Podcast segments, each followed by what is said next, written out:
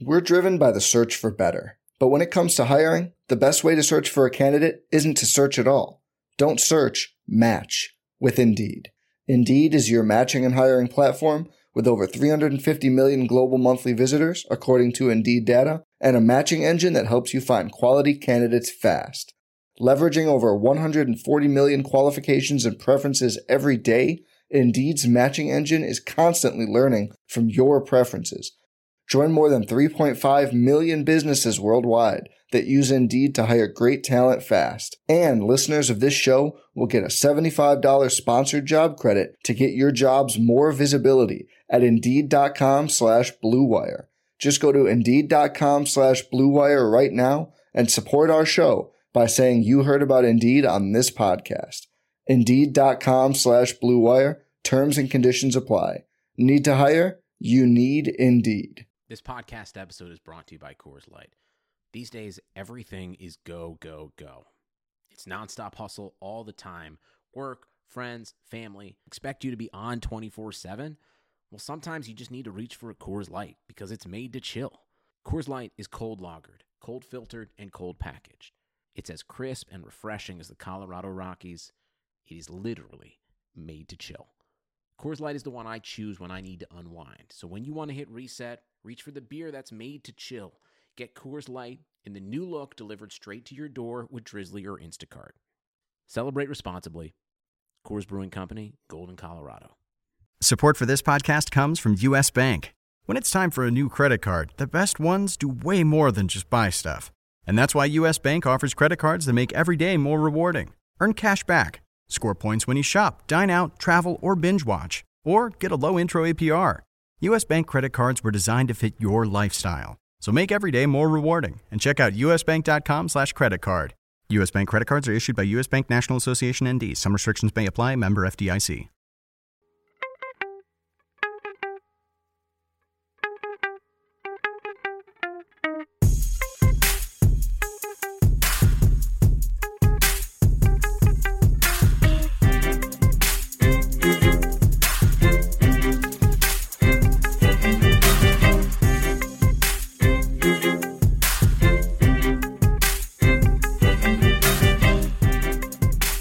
Welcome to the RotoWire NFL DFS podcast. It is week eight of this football season already.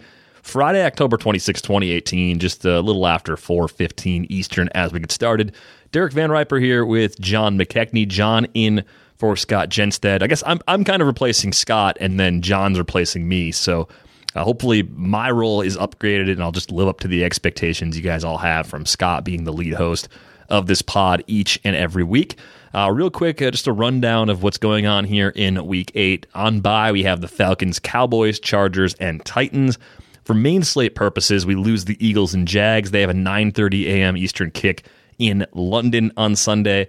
Saints and Vikings are your Sunday night matchup, and Patriots Bills are your Monday night matchup. So there are several teams. I mean, there's 10 teams off the main slate for one reason or another, and more than half of them are pretty loaded with players that we typically like to build around.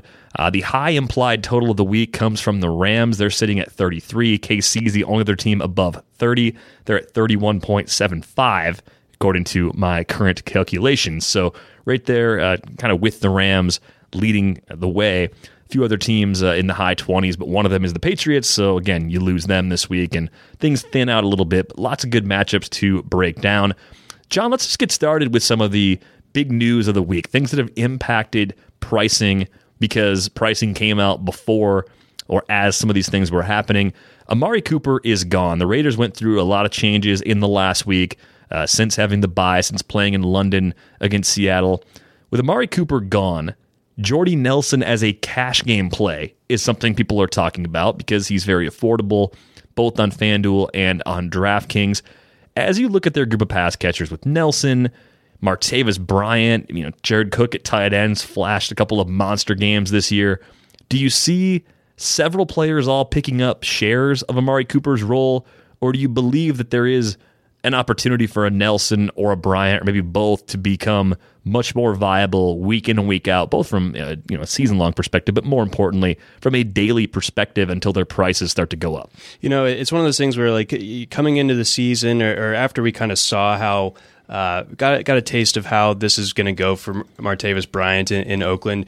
I think one caveat you would have said coming in was like, well, it's going to take Amari Cooper leaving or going down with a season long injury in order to him to, for him to be relevant again. And uh, I'm still kind of you know, I think that that rings true, but at the same time, I, I still don't even think that even that kind of uh, momentous uh, occurrence is really going to shift uh, Bryant all the way up in my book. So I think for me, uh, this is a passing game that that's pretty ugly. I think that uh, Bryant, I think his best kind of characteristic is, is as a downfield passer. And as far as I know, Derek Carr uh, attempts the least amount of passes, uh, 15 yards from the line of scrimmage or further. So that this doesn't, you know, the the open targets don't necessarily equate to like more opportunities for Bryant. I think it's more of a, a short to intermediate uh, type of thing for this offense. So I like Jared Cook the most. I think that he kind of benefits a lot from this in terms of the passing game. I think obviously Jordy Nelson gets an uptick as well. He's the only receiver that I'd really uh, consider now, but uh, Cook is sort of the one that I'm going with, and I'm even with the uptick, I still don't love Nelson right now either. Yeah, I think with Nelson, 4,700 on DraftKings, eh, I I don't think it opens up enough elsewhere for me to to feel compelled to do that. I think I'm I'm paying up for more like six thousand dollar receivers this week, and maybe going a little cheaper with some of the uh, running back options at flex, maybe paying down at tight end. So it just doesn't quite fit what I'm trying to do in cash games, even though other people out there want to do it. I mean, we're talking about a, a pretty close game with a reasonably high over under total. Uh, the Raiders and Colts are sitting at 50 and a half right now. Colts are favored by three, so they're going to come in close to 27 points. Raiders coming in close to 24. I mean, that that's a lot of production, and it has to go somewhere. You start thinking about the other changes. Marshawn Lynch goes on IR. They're suggesting that Doug Martin's going to handle the Marshawn Lynch functions. Doug Martin's had one of the weirdest careers as far as like NFL players in right. the last 10 years. Like the highs have been incredibly high, the lows have been just dreadfully low. It's like the life of a rock star or something. Yeah, he's he's just all over the road. I'm not really optimistic about Martin as a, a, a, punt sort of play at running back. I don't think most people are. I haven't really heard anybody talk him up. I haven't really seen anybody write him up and, and say, yeah, go play him at 4,400 on DK this week. Uh, but Jalen Richard, I think, was already getting some occasional interest, especially on DraftKings where you get the full point per reception. He's only 4,200. I think he could end up being a guy that carries the ball a little more than expected and continues to maintain that passing game role, especially with Captain Checkdown and Derek Carr running this offense. I mean, I think Jalen Richard might become like this year's Chris Thompson. And if you can get a Chris Thompson type skill set for just over 4K, you want to do that, especially in a pretty close game, at least as far as the Vegas totals go with this matchup against the Colts. Yeah, and and you know, like you said, with, with the PPR wrinkle uh, baked in here, Richard certainly the better pass catcher between him uh, and Martin, but you know, I think you make some good points about the, you know, Vegas. Vegas is it's hard to knock against them, and and they are implying, you know, over twenty point, well over twenty points for this Raiders offense. So it, it is a question of where does it come from. You got to figure some of it uh, is via the ground game. I, I still probably prefer Doug Martin, at least right now. I think m- maybe this is a game where Richard shows flashes and then he kind of takes off next week. But I think heading into this game, you know, Oakland has had a couple weeks to get ready for this one uh, after after being on bye. So I, I think that Martin would be the, the running back that I go with this week if I'm if I'm picking out of Oakland. But overall, I'm just I'm just a little bit queasy about using much of this offense outside of Jared Cook. Yeah, there's definitely like a flu bug going around the greater Madison area, and I don't think your queasiness is the result of that bug. I think it's really just looking at this offense and still not feeling good about it. So uh, for me, I'm on Richard. You'd be on Martin, but it sounds like you're not really actually playing him in DFS because there's other things you can do. I mean, 6,000 on FanDuel for Martin isn't really all that appealing. There's other backs that are within range of that price that have – I think much higher ceilings in terms of the offense they play in, but also uh, just in terms of their expected role. I mean, if if Martin's not really going to catch many passes, that makes him very game script dependent too. Oakland is one of those teams; they just don't look very good, and they're no. certainly stripping things down from a like a rebuild sort of standpoint with some of the moves they've made over these last couple of months. Let's talk about some other key storylines here for Week Eight with the running back pricing and the, the backs that are actually on the main slate this week being structured the way it is, with Todd Gurley getting priced up again, which is deserved because he's been awesome. He's 9,800 this week on DraftKings. Uh, he did get up to 10K in week six against Denver, but he's still up very, very high. And then over on FanDuel, Todd Gurley's 11,000 flat. Like he's he's like an ace pitcher right now, the way he's being priced. and some of the indicators still point to him being underpriced even at that level based on efficiency, usage, the overall quality of the Rams offense. But my question for you is while Gurley was an easy jam him in sort of player the last couple of weeks with thinner options in the 7 to 8K range at running back, do you think that holds true again this week? Or do you say, you know what, there's almost a $3,000 difference on FanDuel between Gurley and Kareem Hunt price wise? I think I'm going to go ahead and take the savings, lock in Hunt, or maybe James Conner at 8K flat as, as cash game running backs, and then use the savings on Gurley and cash games to get a little more stability elsewhere in my lineup. Yeah, I definitely liked uh, what I was able to do with, with the lineup with Gurley on DraftKings a little bit better than what I could throw together on FanDuel. I think that FanDuel that eleven thousand is sort of like the, the breaking point almost. Even though you could you could certainly envision him hitting like the thirty three points that, that you would want out of that uh, from that price point uh, going against Green Bay. But yeah, when you bring up who else is on the board right now, Kareem Hunt going against a Denver defense that just isn't all that isn't all that good across the board, especially uh, against the run, is where they really tend to struggle. Um, so I, I, you could definitely foresee uh, Hunt being heavily involved in that one and, and, ripping off, you know, one of his more uh, explosive performances of the season. Then you also uh, tack on the fact that he's a great pass catcher, uh, going against the, their linebackers or, or, their safety, whoever they uh, opt to cover him with. So for FanDuel, uh, I think Hunt would be would be the guy that I'm trying to build around as far as my running backs go. but on, on, DraftKings, you can still build a really really nice lineup with Gurley um, and have some money left over too. You just got to pick your pick your spots right in other ways, but um, yeah, overall, a little bit too much for me on FanDuel. It's uh, it's interesting to me that I think on on DraftKings, Hunt's really cheap. He's seventy one hundred. I think the ownership right there is going to be crazy high. You might even have Gurley and Hunt in lineups together. I do because you can you know get them for sixteen thousand nine hundred, and that leaves you plenty to find uh, to find everything else you need uh, over the course of this uh, this particular you know, set of players. So I do like the way it lines up. I think in tournaments, Gurley comes in a little lower owned than he has the last couple of weeks as well. But you don't necessarily have to lock him in in cash. If you don't end up with the receivers and tight ends that you like, having him in there, you can go down to some of those cheaper options in the $7,000 range. Conner, Mixon, Hunt, 75, 73, and 7,100 on DraftKings, all very much in play. Uh, we'll talk about Saquon Barkley a little bit as we kind of go game by game here in just a few minutes. Uh, he's kind of sandwiched in the middle there at 8,800. The other kind of broad question I had as I was looking at the prices this week is Patrick Mahomes kind of like the Gurley effect at running back. Is he still somewhat underpriced? I mean, he's 7,000 flat on DraftKings, which makes him the most expensive quarterback by a decent margin. He's 9,200 on FanDuel, which puts him at the top of that list as well. But you get the sense that like what he's doing week to week is actually sustainable or very close to it are you paying the Mahomes tax anywhere, or are you just more inclined to pay the tax on other positions and, and just pay down at quarterback because you still think the gap is uh, is discounted enough where you want to go ahead and, and save up there to have that extra money for running backs and high end receivers. You know, I, I just don't find that like the gap is is that significant to where like you have to avoid Mahomes, and I don't think the pricing, you know, in terms of the percentage of your salary cap in in and of itself is really enough to where it's like, oh, I, I can't afford Mahomes this week. Um, I think what he's doing on a week to week basis is you know absolutely absurd. I'm not reinventing the wheel by saying that, but you know, I, I think we're past the point now where, where people are are uh, the the people that are had been waiting for that drop off.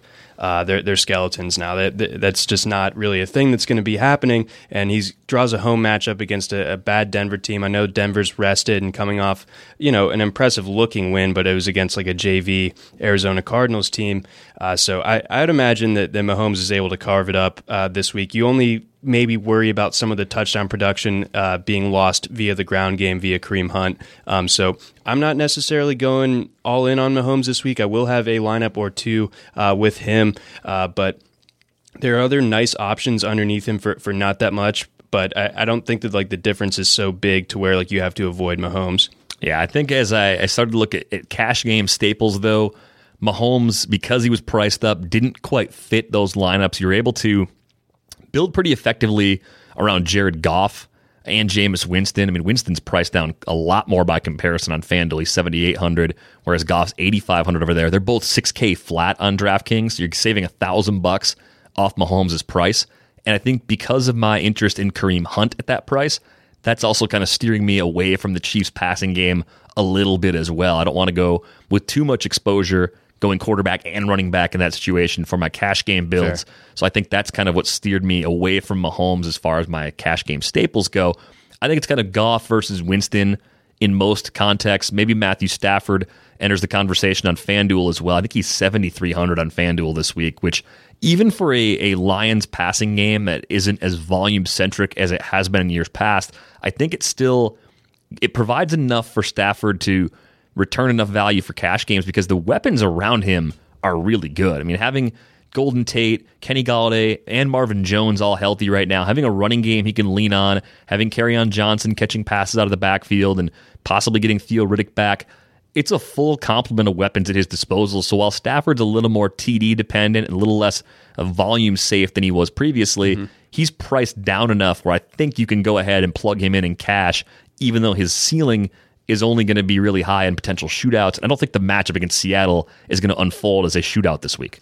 Yeah, what, what's interesting to me is that, you know, despite Seattle's, you know, general loss of you know almost everything that that we remember from the Legion of Boom. It's like all gone now. Uh, they still rank third against the pass in Football Outsiders DVOA, so it, it might be a bit of a no-name unit, but it's still one that, that's been effective uh, to this point in the season. Obviously, you like Stafford at home, and the the price tag, you know, when he's right in that same neighborhood as a CJ Beathard and, and a little bit cheaper than Joe Flacco on the road or or against or a, a Mitchell Trubisky. Um, yeah, he se- he seems to just kind of scream out it as a value play, and like you said. Uh, he's not chucking it 50 times a game anymore, but still those weapons are really, really solid. Um, so he should be able to, to hit value at 7,300. But I guess the, the direction that I'm going in uh, from that price range, a little bit higher, uh, right on the same line as, as Jameis Winston, is the other side of the Jameis game. Uh, I really like Andy Dalton this week. I, I, I, look for a bounce back from him. I know he kind of crapped the bed on, on, Sunday Night TV and everybody saw it and laughed.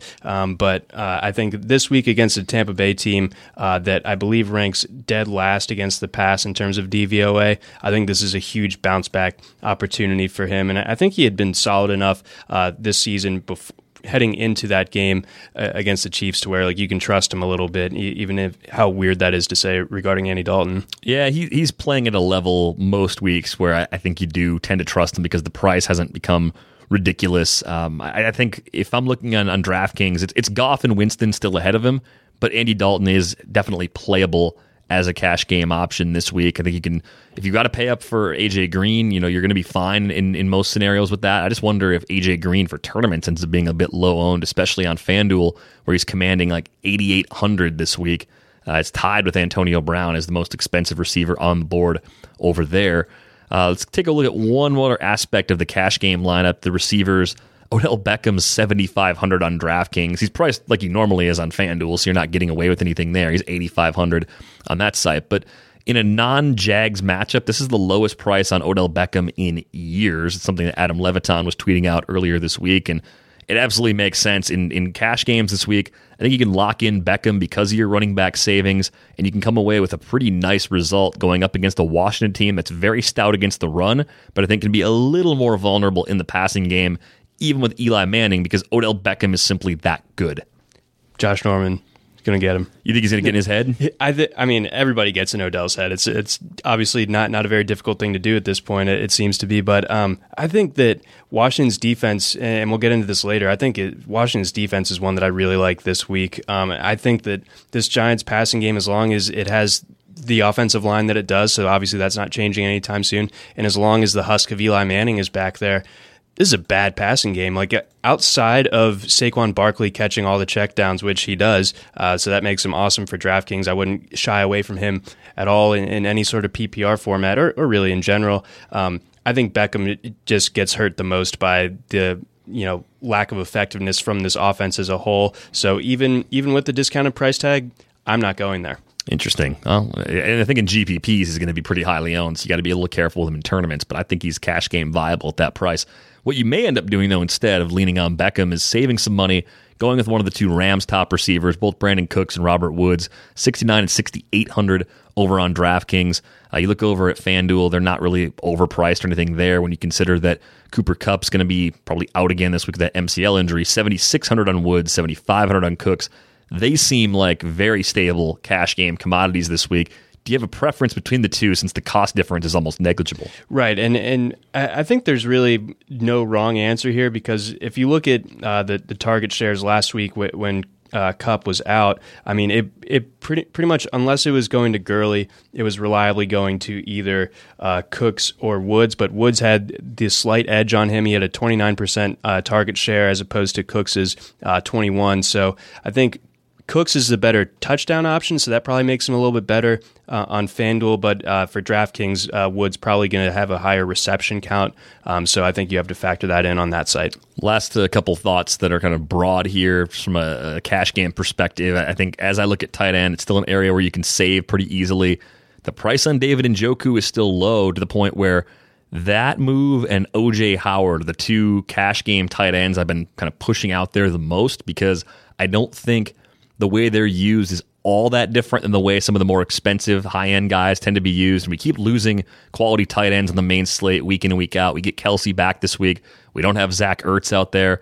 Uh, until the price ticks up on Njoku and OJ Howard, those are going to be my first two reads most weeks because they've had such huge roles in their respective offenses. Yeah, I think that that definitely makes sense. I mean, and, Njoku is a burgeoning talent. I mean, it's only a matter of time until he kind of establishes himself as, as a you know upper echelon tight end, maybe in that top five discussion if we're talking this time next year.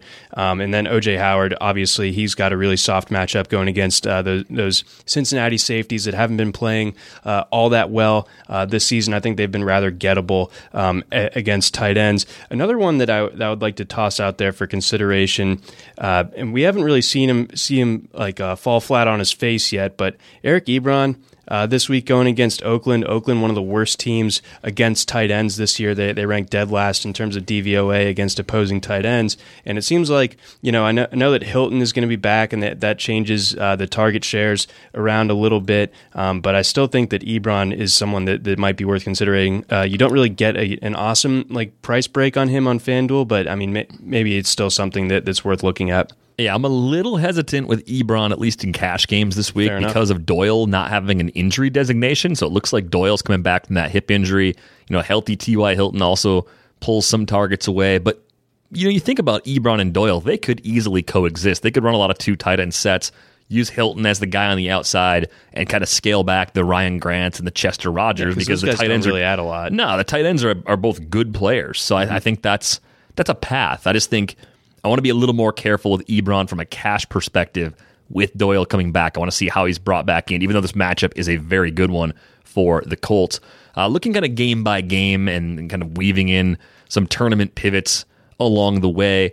Uh, let's start with the Washington Giants matchup. We talked about it before with Beckham. Washington's defense, you know, is one you kind of feel good about.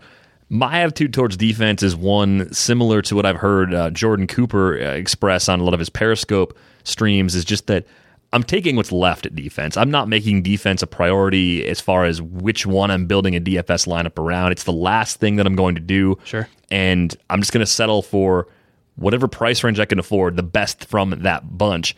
That being said, uh, Washington's a defense you like quite a bit. And I think the the appeal of something like that is going to be that more often than not, I think the general play people are going to roll out there this week is to just chuck the Steelers out there at a discount so you're probably getting them low owned too. So if you want to do something a little bit different in tournament with your defense and the numbers work out with your cap, Washington's defense going up against the Giants is the is the, your plan your defensive play that you prefer. Yeah, absolutely. I think that that I mean that that front seven, especially the the uh, the down linemen, are just uh, they're really talented. They're really coming to, into their own. A uh, bunch of Alabama guys that you know are have had basically no drop off to what they were doing in college. The adjustment has been very, very, or the transition has been very smooth for them. And uh, you know, Ryan Kerrigan again is one of those guys that uh, doesn't really get the national pub, but I mean that guy's an absolute nightmare. So I imagine him and Eli are going to be seeing plenty of he, of each other uh, in that Giants backfield. So I'm really, you know, I'm, I, I get the philosophy, and, and generally, you know, defense isn't something you prioritize when you when you're stacking up your lineup. You just kind of like you said, uh, take what's take what's there at the price that you can afford. Um, but I don't think that the Redskins are so expensive. I know that they're like a, you know the, the fifth or sixth one down on DraftKings, but that's still enough for me. I mean, it, certainly when you consider like you would you pay forty one hundred for the Bears, like absolutely not. You can get twenty seven hundred on the Redskins against a completely anemic Giants uh, offense. That I would totally go for that. Uh, what is your rationale there on the uh, on the Steelers though? Because I think the Browns offense is a little bit, uh, you know. They're a scrappy bunch, and I think that they could they could definitely score some points on, on a Pittsburgh defense that isn't quite uh, what maybe its res or uh, its reputation would suggest. I think it comes down to sacks and turnovers. Like even if Baker Mayfield throws for 300 yards with a couple of touchdowns, he might do it with a couple of picks. He might get sacked four or five times along the way. So I think your your points floor is probably close to a double digit sort of result. Okay. And if one of those turnovers turns into you know an actual touchdown, then you know, you get a little more than that. You get 16, 18, 20 points, something along those lines. 2300 is just a throwaway price too. It just it makes it so easy to keep uh, getting all the other things you want and still have a defense that you feel pretty good about. Uh, as far as that Giants Washington matchup, is there anybody you like on the Washington side? Because Snacks, Damon Harrison, gone from the Giants defense. Uh, they get another big injury up the middle as well. So the run defense might be completely gutted with just those two issues.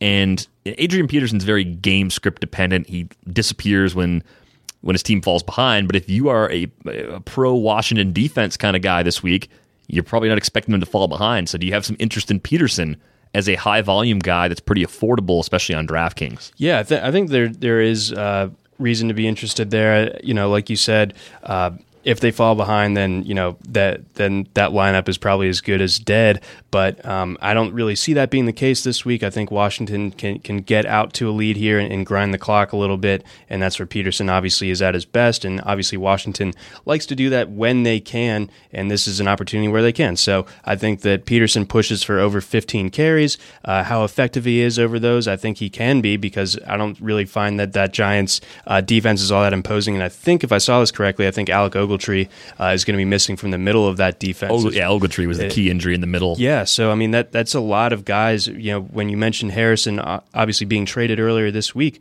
this turns into a very very vulnerable uh, front for the Giants. So maybe the Redskins can get some traction on the ground with with their offensive line and, and with with Peterson kind of leading the charge there. So uh, definitely, you know, more tournament than cash consideration, but certainly worth consideration nonetheless. Chris Thompson with that rib injury, actually uh, questionable, even though he was practicing on Friday. So it looks like he could be out there in some capacity. Uh, no Jamison Crowder this week. So Paul Richardson with that shoulder injury, Maurice Harris, Josh Doctson, all going to be out there trying to uh, contribute in the passing game. There's not a whole lot that I like though out of that group, even though they're no. they're underpriced. I don't really see much to do there. Uh, even Jordan Reed, he's kind of like a tournament only player right now, based on the weird way that he's been used in recent weeks by Alex Smith and Jay Gruden. Let's move on to the next game on the list. Let's take a look at the Seattle Detroit matchup. Over under there is 49, so it's only a three point spread. You're looking at like a 26 23 game favoring Detroit. Kerryon Johnson last week popped up in the pentathlon lineup of one Vlad Sedler. Uh, that's like a 12 player contest we run every week. I look at that like a cash game lineup. I mean, you're not really trying to go crazy and just trying to make up a lot of points uh, relative to how you've done for the season. I thought that was a pretty bold call, only because we we weren't sure about how much Kerryon Johnson would absorb Theo Riddick's role in the passing game, and we weren't quite sure carry wise what he was going to get. But he got 19 carries, was targeted three times, so 21 total touches, had a monster day, 180 yards from scrimmage.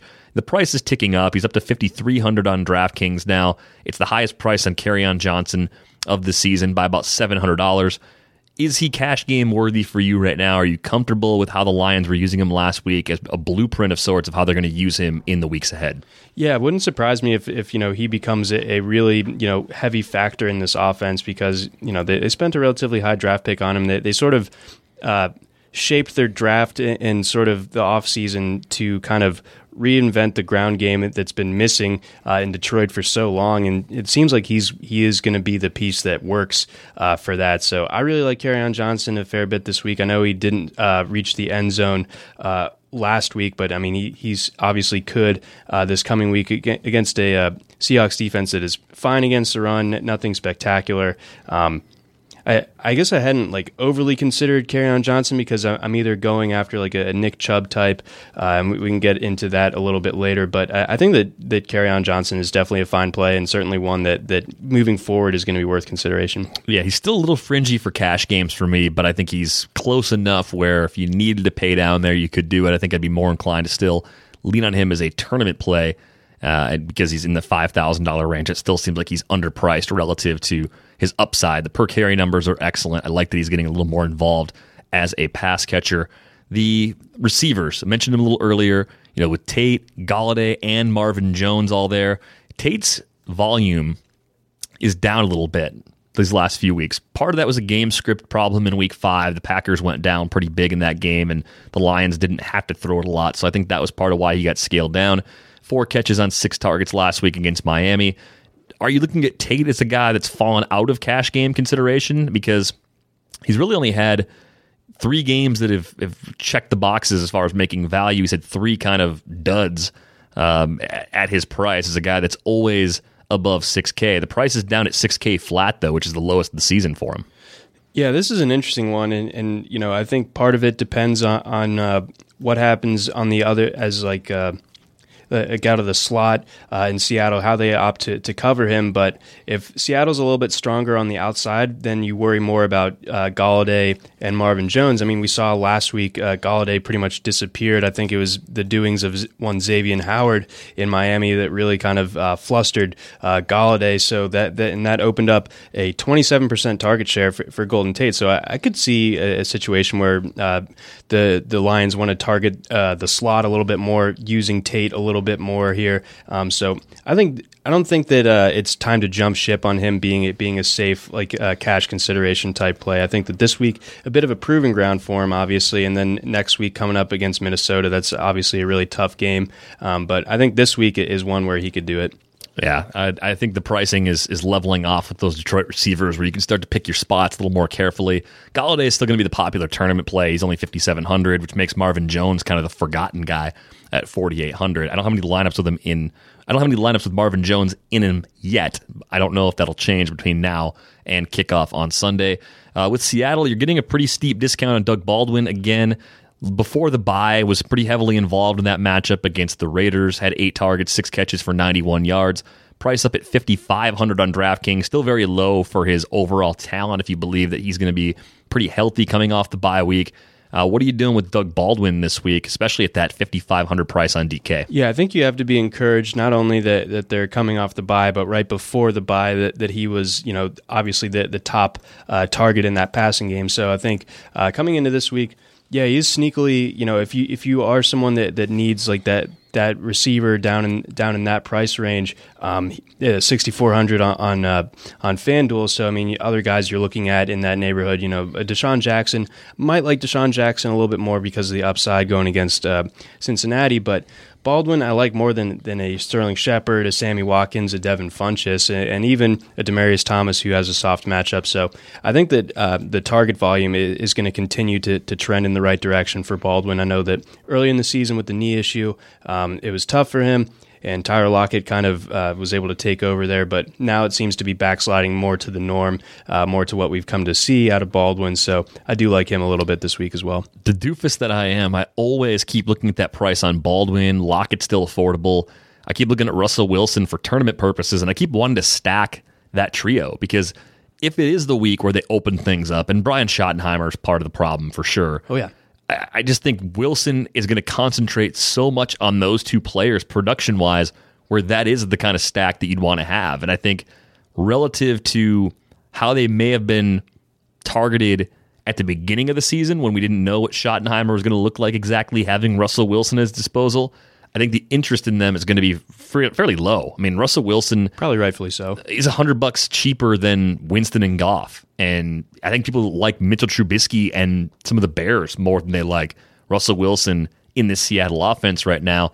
So as far as your big field GPPs go, yeah, maybe Baldwin comes up a little higher owned than you'd like, but a Wilson Baldwin Lockett stack with one of those Lions receivers going back the other way to me, that's that's totally possible. Like there, there's a little more shootout potential here than you might think. Most weeks, I'm not looking at Seattle as a team that could fall into a trap like that, but I think there's enough weapons in that Detroit offense where they can put a lot of points on the board and kind of force Seattle's hand a bit to be more aggressive. And I think their offense will start to level off a little more now that Baldwin seems to be healthy again. Yeah, and I think if, if this turns into a situation where uh, I think we, we can imagine, uh, you know, maybe David Moore's uh, target share get gets trimmed down a little bit in the interest of Lockett and Baldwin, then this becomes, you know, like we say, a, a pretty narrow tree between Baldwin and Lockett, and then you know uh, the Detroit defense is fine. It's been playing better. It's certainly not like the just the horror show that, that we saw uh, week one against the Jets when, when Darnold was able to, to carve them up. But it's still not like a, an overly imposing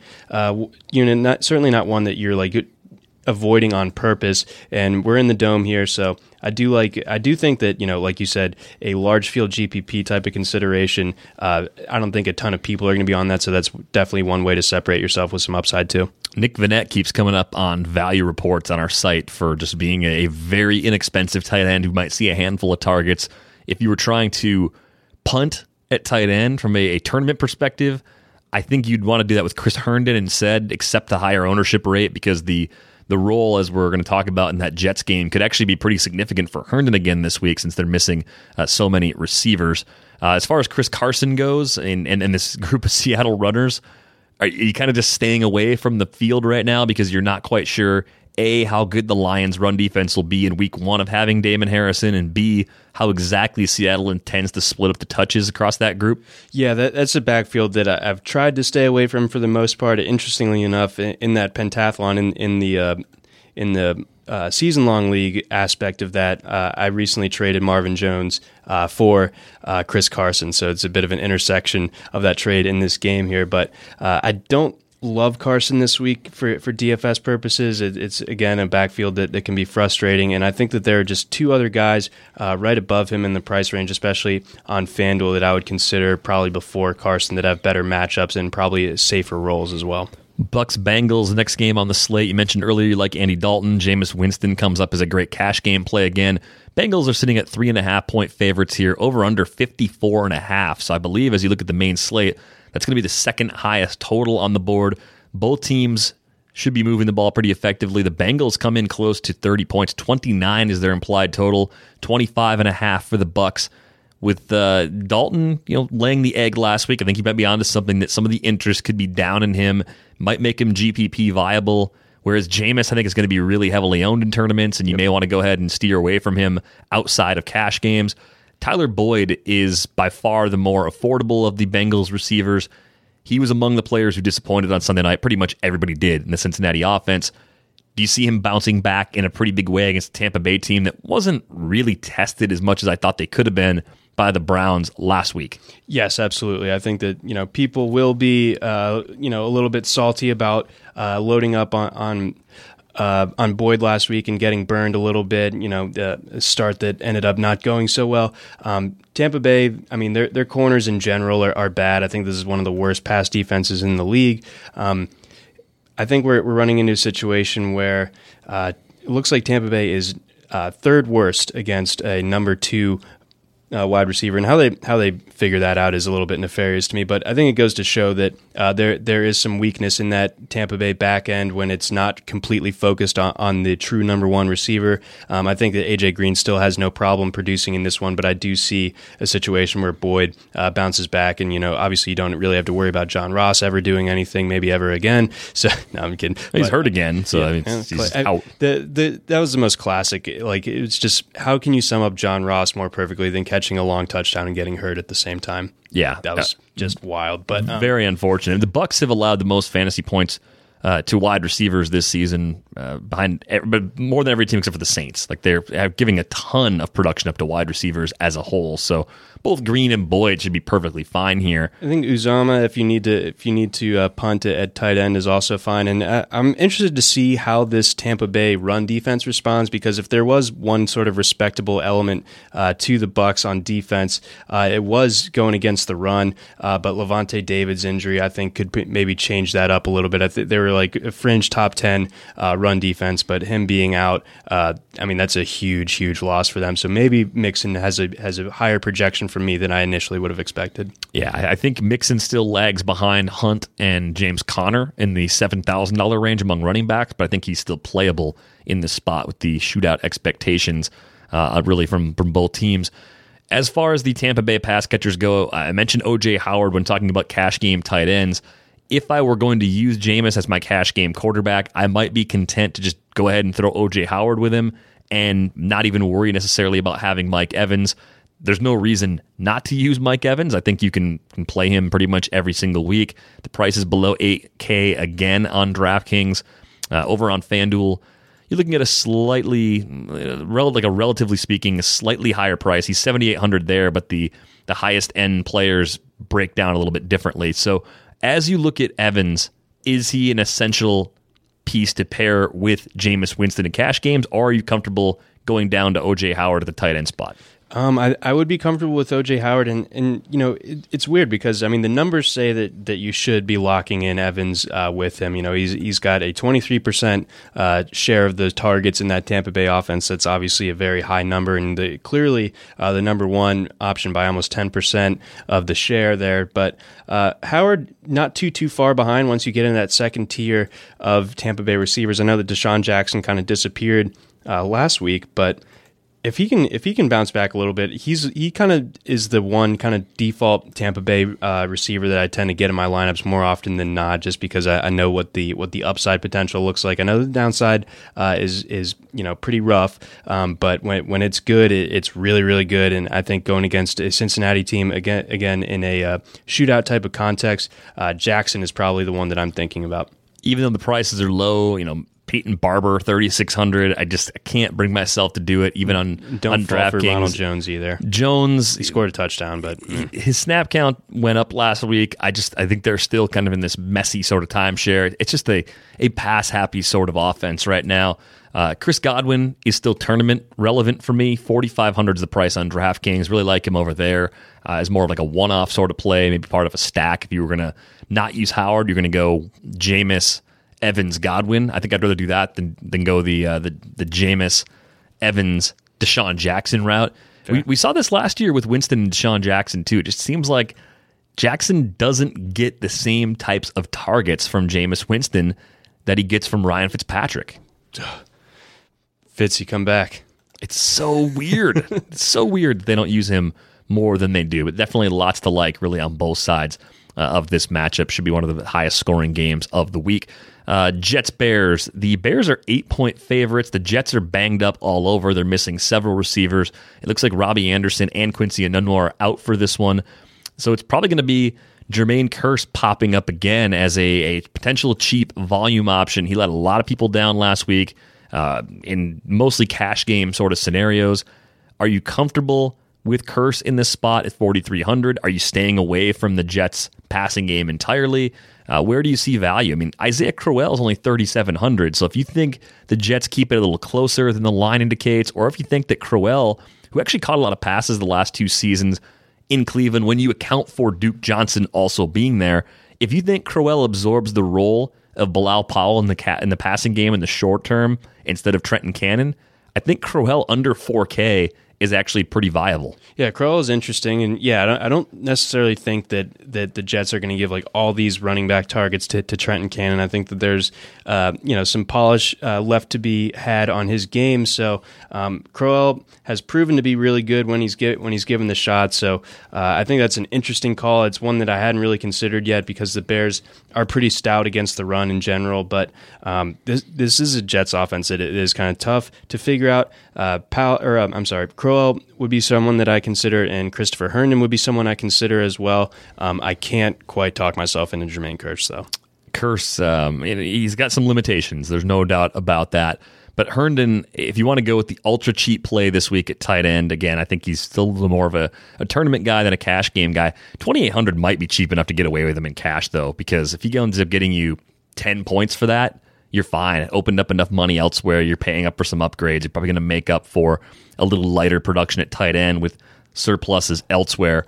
Uh, but it's just the lack of receivers that are healthy right now. I mean, they just don't have a lot to put on the field. And it seems like he has a pretty good rapport with, with Darnold thus far. Yeah, it, it, that's I mean, that's rookies. absolutely a good thing to see for uh, for Chris Herndon. Sam Darnold, by the way, is forty five hundred on DraftKings. Is there a is there a millie maker lineup in you where you throw Darnold out there with Herndon and then just load up on high priced chalk everywhere else? Well, I'm going out tomorrow night, so if I if I wake up on Sunday feeling a little froggy still, maybe I'll maybe I'll get a Darnold lineup together. No, that that's your that's your bar time waiting in line for pizza. Like you're you're standing in line at Ian's Pizza and you're like, oh, I got I got to Mm-hmm. set a Sam Darnold lineup. night.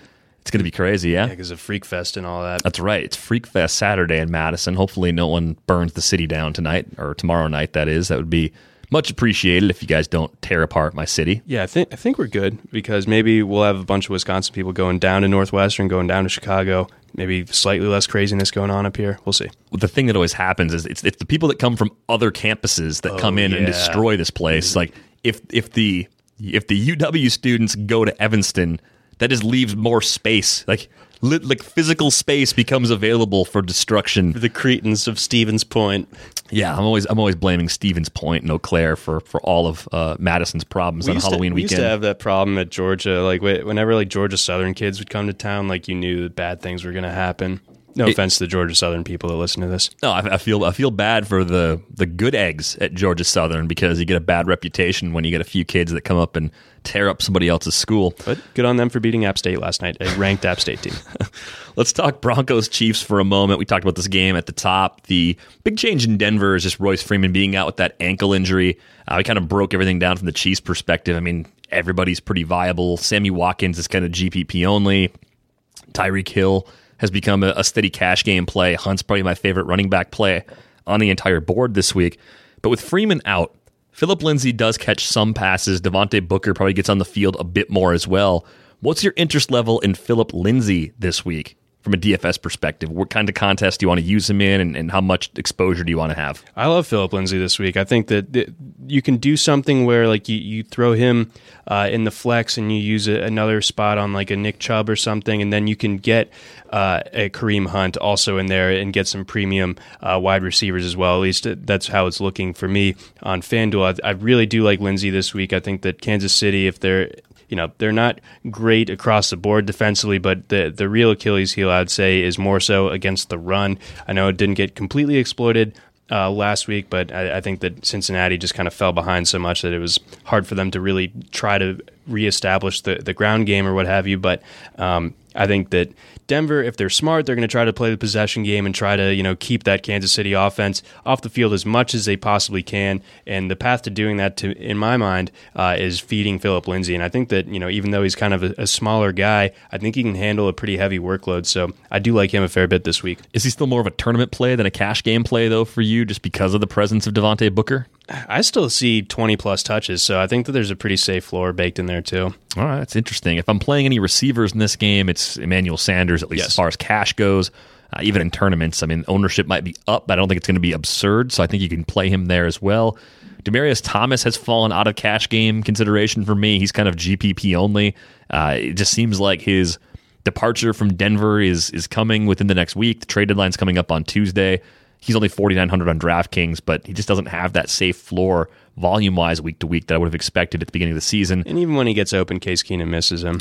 Yeah, yeah, there's that too. So I imagine you're not throwing Case out there in tournament lineups and, and pairing him with Sanders or anything like that, are I'm you? just, I'm just that down on Case Keenum to where, to where like even against a, a Kansas City Chiefs defense that, that gives up a lot of points, I still can't do it. no, I think I'd rather make a Darnold lineup than make a Keenum lineup. Here we go. Which is just I, I don't want to talk myself into the Darnold lineup, so we're going to keep moving uh, the ball down the field. We didn't talk about Travis Kelce before though. 6800 because there are some cheap tight ends that people like. Njoku, uh, Eric Ebron, even with Doyle coming back, OJ Howard. You know, there's a lot of guys. Vance McDonald. I think that kind of steers people away from paying up for Kelce. And I think that's what makes Kelce very appealing from a tournament perspective. Like the the floor might not be that much better than some of those cheaper guys, but the ceiling is almost unmatched at the position. And I think that's a, a, pretty interesting time to potentially strike as far as Kelce goes. Yeah, if you, if you are like going value at, at a bunch of different places, and, and uh, you know you don't have the, the Todd Gurley anchor on your salary, um, and you do have some some uh, ability to spend up at tight end, I, I, think that you would be one of the few people that is, that is doing that this week. So that is a really uh, interesting way of kind of separating yourself this week uh, because you know the the gap between him and George Kittle uh, is so large on, on DraftKings. Um, you know, thirteen hundred dollars differential. I think that that just kind of uh, that automatically eliminates him. I think from some people's minds when they're when they're throwing a lineup together. So I do envision a kind of slightly lower owned than usual uh, Kelce here. Chiefs are 10 point favorites over under 53 and a half puts the Chiefs total close to 32, Broncos total closer to 22 once you break that down. Uh, your Ravens on the road taking on the Panthers. This looks like one of the tougher games of the week to sort out from a where is their value and how is this really going to play out perspective. If you base it on the Vegas lines, you've got Baltimore as a slight favorite, maybe putting up 23 points, Carolina lagging behind closer to 21. Over under is a, a pretty tight 44, so it's a lower end of the scale sort of game in that regard. As I went through the matchups here, Christian McCaffrey scares me quite a bit because of the way the last couple of weeks have gone. Baltimore's defense has been really strong. Uh, so this could just be one of those games where both offenses have a lot of three and outs. And I think if I had to play one player from either team, Michael Crabtree in cash on DraftKings is probably the guy that I'd be most likely to use because he's under 5K. And it just seems like his volume week to week has become pretty steady. Yeah, it, it is really steady, and uh, obviously I watch every Ravens game. So I mean, Flacco does look his way a fair bit. Um, he's always featured. John Brown, the, the more high upside guy. So I think that yeah, if there was like a position group in this game uh, to look at, I think the Ravens receivers would be it. Um, Willie Snead also a little bit cheaper down the board, but I think he's seen like seven targets in each of his last three games. He's seen at least five targets in I believe every game uh, this season.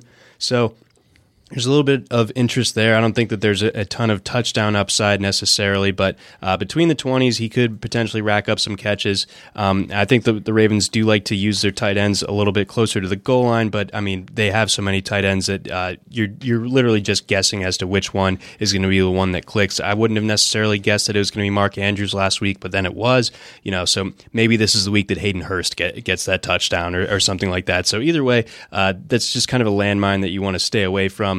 Um, and then again on the on the Carolina side of things. Um, well, Jimmy Smith played terribly last week, so maybe Devin Funchess has like a little bit of appeal, and I know that Torrey Smith is out as far as I know, so uh, maybe some more targets go go to Funchess uh, on the outside. I mean, again, that was about as bad as I've seen Jimmy Smith uh, play, but he was going against Michael Thomas. It's not quite the same as a Devin Funchess. Um, don't love Greg Olsen uh, yet. I, I, think that this is a tough matchup for him going against those safeties.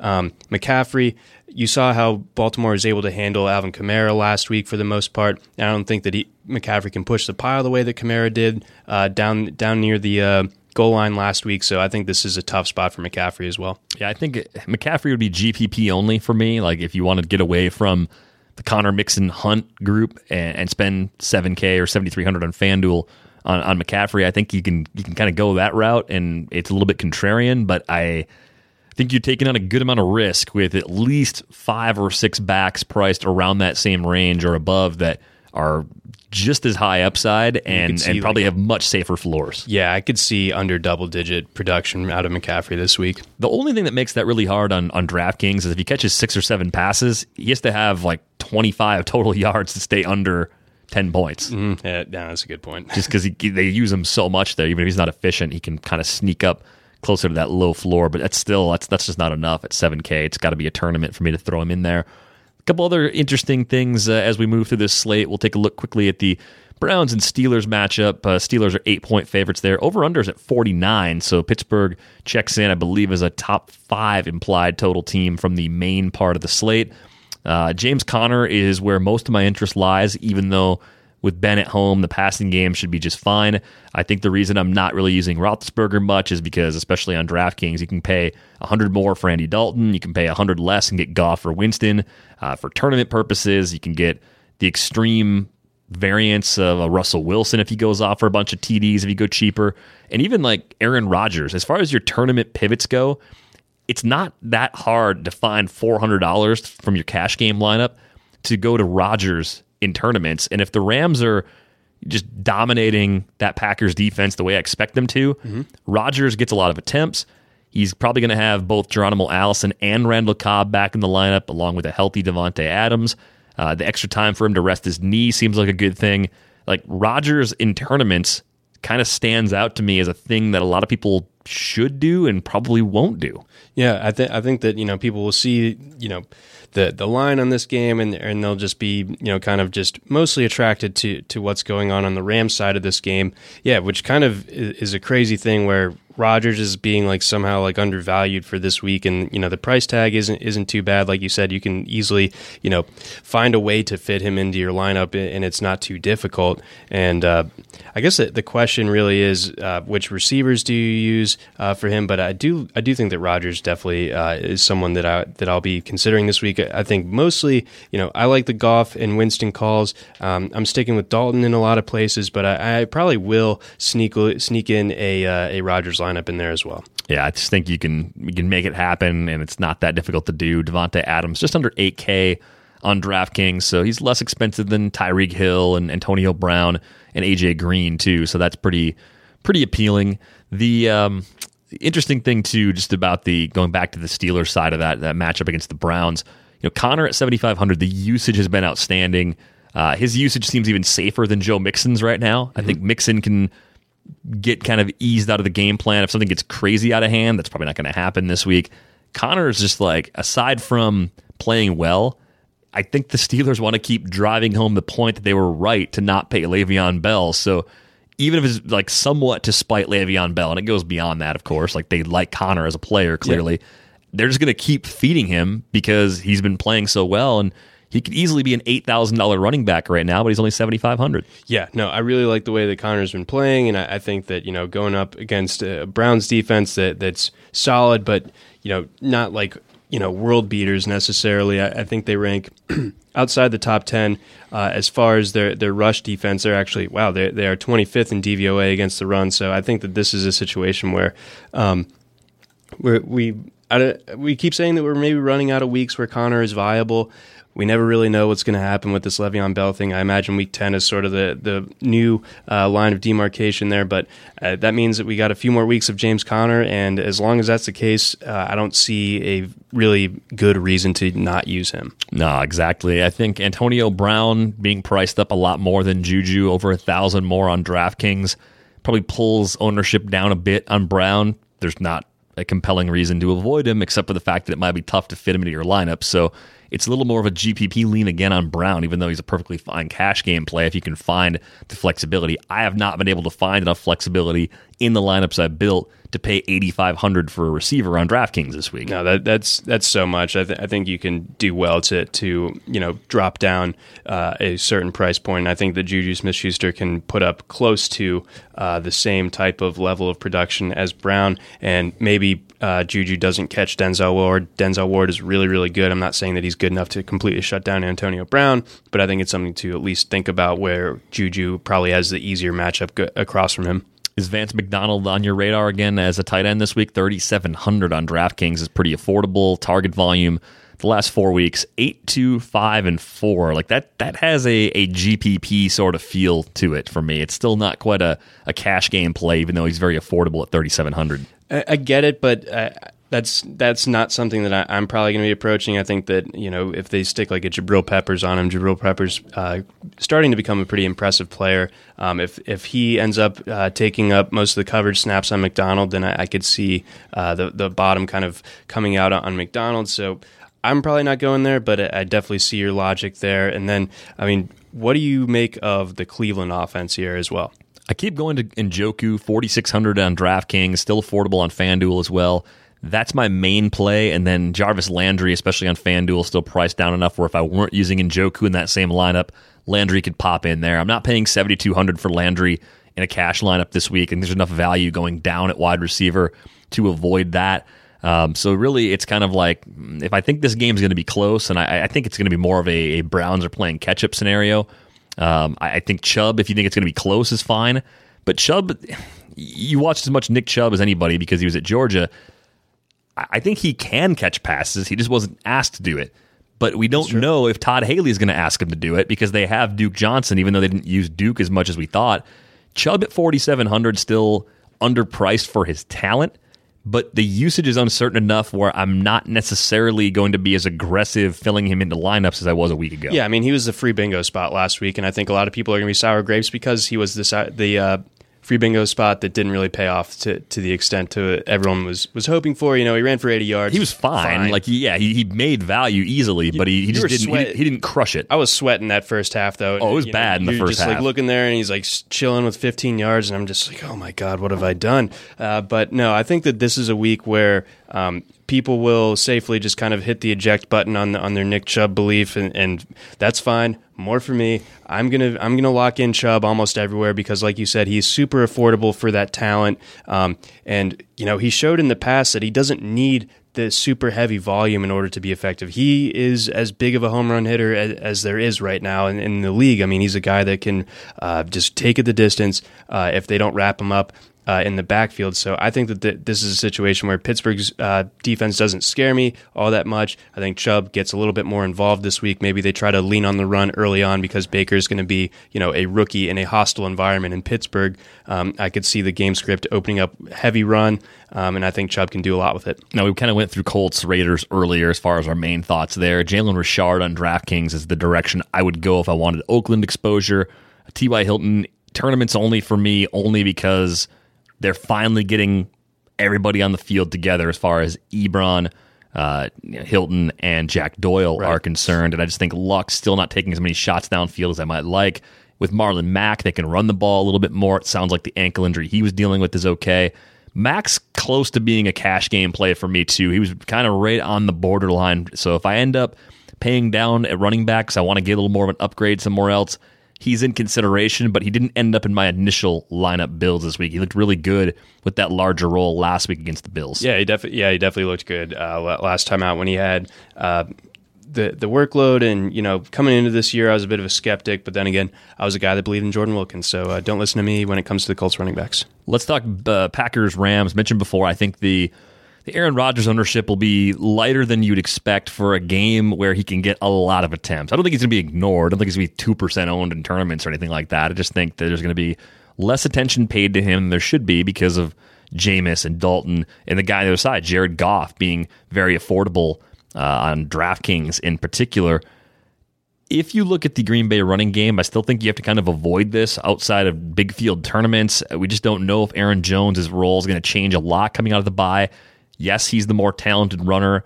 Maybe Mike McCarthy realizes it now. I, I just I have a hard time. We're in like year ten of him of like hoping that he realizes something though. Right, I just have a hard time expecting him to figure it out even well after the fact. So that's why I'm kind of staying away from the running game until he gives us a reason to believe. Maybe that's just being wrong and you got to be more aggressive in a tournament, but I certainly wouldn't think about any Green Bay running backs in cash right now, and I don't think that's a, a bold statement at all. The Adams appeal is there. What do, you, what do you do with Geronimo Allison coming off uh, an absence due to injury? I mean, do you like Allison in this matchup if you're expecting Rodgers to uh, to have to light it up with a lot of attempts? I do a little bit because you know if we, if we have a situation where it's Peters on, on Adams, I, th- I think that Adams can win that matchup, but it's still that's one less really talented guy that Allison's going to have to deal with. And last time uh, that Allison played and Randall Cobb didn't, which I think is kind of what things are trending towards right now. Um, Allison saw 28% of the targets that that week. So I mean, right behind uh, Davante Adams in terms of the pecking order. There, I think that uh, in a in a perfect world, Rodgers would much prefer to to be throwing heavily to Allison, other than like a Valdes-Scantling or an Equanimeous St. Brown. Even if those guys are promising in the long term, I think there's been some frustration with those guys early in the season. So I think that Allison. Uh, if Cobb remains out like I'm expecting, uh, then I think that he's he pushes for almost a quarter of those targets. And like you said, Green Bay's going to be throwing it a lot, so I am going to find a way to get some Allison this week. Jimmy Graham, as far as your overlooked, affordable tight ends go, kind of stands out to me a little bit too. If you're expecting a lot of volume, 19 targets the last two games when Rodgers had to throw it a lot. So if you see more of the same, eight plus targets seems like the floor. Could get you 80 yards, could score, and at 4,700, that would be a, if he goes eight for 80 and a touchdown at that price, you're really, really happy with Jimmy Graham. And I oh, think yeah. people are starting to be a little more aggressive with Njoku and Trey Burton. Maybe the Ebron interest fades a little bit. I don't think it's going to be crazy chalky on Jimmy Graham because it's been a little bit inconsistent as far as the week to week production goes. Agreed. With the Rams, I, I mean, I, I, like I like the way this team is built right now. I, I think it's Cooks and, and, Woods just dominating the target share. I mean, Reynolds in, in big field GPPs. I, I kind of get why you would do it, but I'm not convinced that's necessarily the best way to go. Uh, I think both of those receivers are cash viable. It's just a matter of choosing which path you want to go down. Do you want to have Gurley or do you want to have pass catchers? I think you can make competent lineups either way. It's just easier to do it with the receivers. Sure. Uh, people think Cooks is a little more feast or famine than he really is. I think the way the Rams have used him have raised his floor typically. So I'm looking at yeah. Cooks as a guy that I like both in cash games and in GPPs this week. Yeah, I think Cooks, uh, you know, that that narrative that he carries with him, uh, I think that most of that just has to be based in, in last year uh, and not really taking a close enough look uh, as to what's been going on. Uh, this year, earlier in the year, I mean, he was averaging over eight yards a target. These past two weeks, you wish there was a little bit more volume, but I mean, the Rams were able to kind of blow out uh, the Niners last week, so maybe that explains why they were just uh, five targets, but he turned those five targets into four catches for 64 yards and a touchdown. Um, so I think that no matter what, uh, he's going to be able to produce, at, whether that, that target floor is at five or if he pushes closer to 10, uh, we'll have to see. But I would imagine this is going to be a more competitive game than what uh, the Rams had to deal with uh, last week. Um, so with that, I, I see uh, the upper end of the range of out- possible outcomes for Cooks. So I do like him, and I do like his touchdown scoring upside a little bit more than I do like Woods's. It does seem like this line is underselling the Packers having a week of rest, being a little healthier in this matchup. I mean, nine and a half is a pretty big line for them, biggest since Aaron Rodgers took over as the starter. I think the line should be closer to seven for what it's worth. So I'm probably taking Green Bay with the points, expecting Rodgers to uh, kind of throw all over with some of those secondary options, as you mentioned. You know, Marcus Peters probably drawing a lot of Davante Adams should be a great matchup to watch on Sunday. Last game on the main slate to get to here on this episode. Let's talk about the Niners going on the road to Arizona. Maybe the game of the week. I think it's interesting. Well, it's going to get buried with the uh, Packers Rams. Yeah. This, this, is going to be the ghost game on the slate that no one sees, and we're like, did that game actually happen? Yeah, is that real? Is this just a, a series of highlights made up, like Truman Show landing? style? Like, yeah, is this a moon landing? I mean, I believe in the moon landing for what it's worth. Okay, so here, here's where I'm at with this game. David Johnson can't possibly be worse in terms of how he's used. Like they they pretty much used him as poorly as they could have with Mike McCoy. Mm-hmm. Byron Leftwich has come out and said he's he's spent a lot of time with Bruce Arians over the years. He wants to use David Johnson the way Bruce Arians used did. pass out with Bruce Arians. Yeah, he used to pass out watching film. Like just they would just fall asleep at, in the film room just like just because they stayed up too long watching movies. That's awesome. I think David Johnson's fine this week. Like I, I, I I think you need to see it before you can do it in cash games because of the way the board breaks. There's so many other options that are only a little more expensive. The Hunt Mixon guys, uh, in particular, Conner, you know, 800 more on DraftKings. Find the money, pay up. Tournament wise, I think Johnson's one of the most interesting pivots, and I don't have a very good sense of how optimistic the field's going to be on David Johnson. I've seen an ownership estimator come in close to like 12% on David Johnson for tournaments?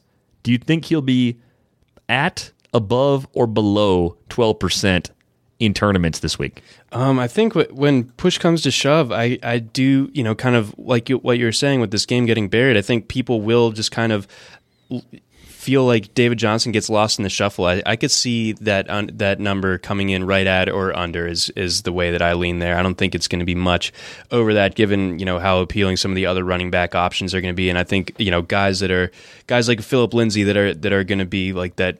Oh, he's he all of a sudden gets all the carries, so like he's pri- his price is wrong, so I'm just going to go attack that. I think that there's going to be uh, a fair bit of that, and with that, I think Johnson gets a little bit lost in the shuffle.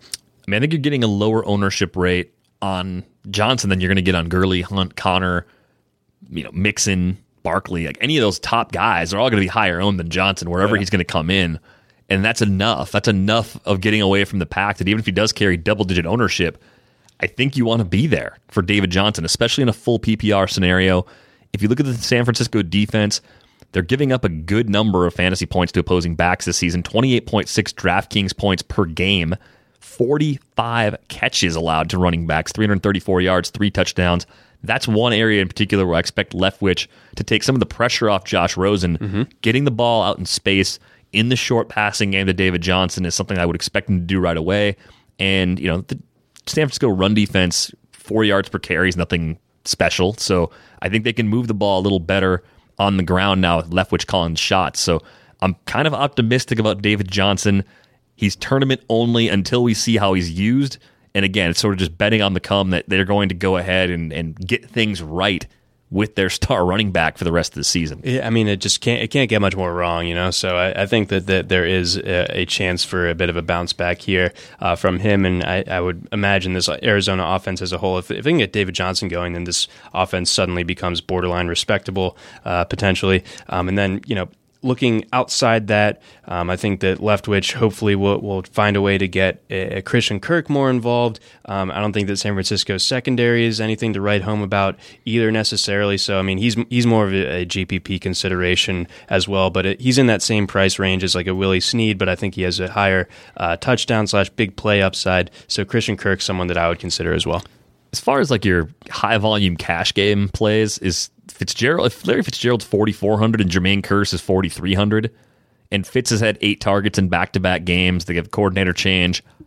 Is there that much of a difference right now? Like, if if you think Jermaine Kearse is safe as your third receiver, you probably would think that Larry Fitzgerald is also safe despite the quiet output overall this season. Yeah, I mean, I, I don't think that the targets are, are, going anywhere. I just think that the efficiency will continue to tick down for, for the rest of the season. I'd be surprised if he's playing again uh, next year. Uh, no matter how the rest of this season goes, I, I just don't really see. I, I, see Fitzgerald, you know, like six and a half yards a target for however many targets he gets on Sunday, and I'm just not uh, all that excited about it. Last question for you here. Looking at the San Francisco side, what interest do you have in this offense? CJ Beathard still under 5K on DraftKings. You look over at Marquise Goodwin. He's very feast or famine. We saw some big plays against the Packers on Monday night a couple of weeks ago. He's 5,000 flat. Is there still some, at least tournament appeal in that combo because of the extra flexibility you'll have with the rest of your roster by only spending 9900 on a quarterback and a wide receiver one. Yeah, I think that you know you, are looking at a, a situation where uh, Goodwin, like you said, feast or famine, but the feast is awesome. I mean, like a guy with, with that uh, blazing level of speed, it's hard to, you know, uh, rectify what what happened uh, last week against the Rams, but then again, that's the Rams. This week, it's the Cardinals. So I mean, I think it's a much much softer matchup for him, and you know he should push for well over twenty percent of the targets again. Um, I think that George Kittle kind of is establishing himself as the uh, pass catcher to own uh, for the most part for the uh, for the 49ers, but and I, I, think he could definitely uh, hit value uh, even with his bloated uh, price tag. I think he's like the number two uh, most expensive uh, tight end on one of the websites here. On both, yeah. But I think, and I think it's rightfully so. But I, I do think that Goodwin is in a spot where where he's. Sh- he's shown that he can bounce back. He's shown that he can make big plays here, uh, and shown a bit of a rapport with, with Beathard. So um, I think that he at that price tag is, is sneakily a decent play in, in, tournaments. Yeah, I think the the only way I would use him is in tournaments, but I, I think the the interest has ticked down enough where I think he's probably under five percent this week. And if you can get Marquise Goodwin under five percent, you, you know that even good shutdown corners sometimes can be exposed by a guy that has elite speed, like world class speed, yeah. and that's what Marquise Goodwin brings to the table. So I think you could, if you're trying to say that, how am I going to crack the Milly Maker this week, or how am I going to, you know, break the the Sunday Million? That's the kind of thing you can do, and it frees up a lot of resources to just go real heavy at the top of the board at most other positions if you want to take a shot with a Beathard Goodwin combo or a Beathard Goodwin Kittle combo if you really want to be aggressive if you really with the trio. That the, the, quid is in for the for this Cardinals team. yeah, absolutely. Uh, John, before we sign off, any other last thoughts here on the slate? Players that you are maybe thinking about sneaking in for tournaments or just things that you feel like are maybe overlooked? Um, you know, I just wanted to, to mostly just hammer home uh, that that I like uh, the Bengals game. I, am going to be getting m- most of my uh, exposure to, to that one. Um, I like the the Pittsburgh game uh, versus Cleveland a fair bit. Again, James Conner and, and Nick Chubb in that one, both guys that I'm really going to be going after uh, heavily. And then uh, you know rounding things off, I, do like Jared Cook at tight end. I think that he he can uh, you know take advantage of those uh, targets that we open up the show with being potentially up for grabs in the short and intermediate passing game. So those are the guys uh, that I'm kind of that are going to be uh, spotting uh, most of my lineups. And again, at defense, I do like the Washington Redskins as well. I am uh, I'm, I'm, convinced you're going to be on a, on a pretty small ownership number there with that Washington defense, but it could pay off for you in a tournament context. That's going to wrap things up for this episode of the RotoWire NFL DFS podcast. You can find John on Twitter at Johnny McKex. I'm at Derek Van Riper. Good luck with your lineups in week eight.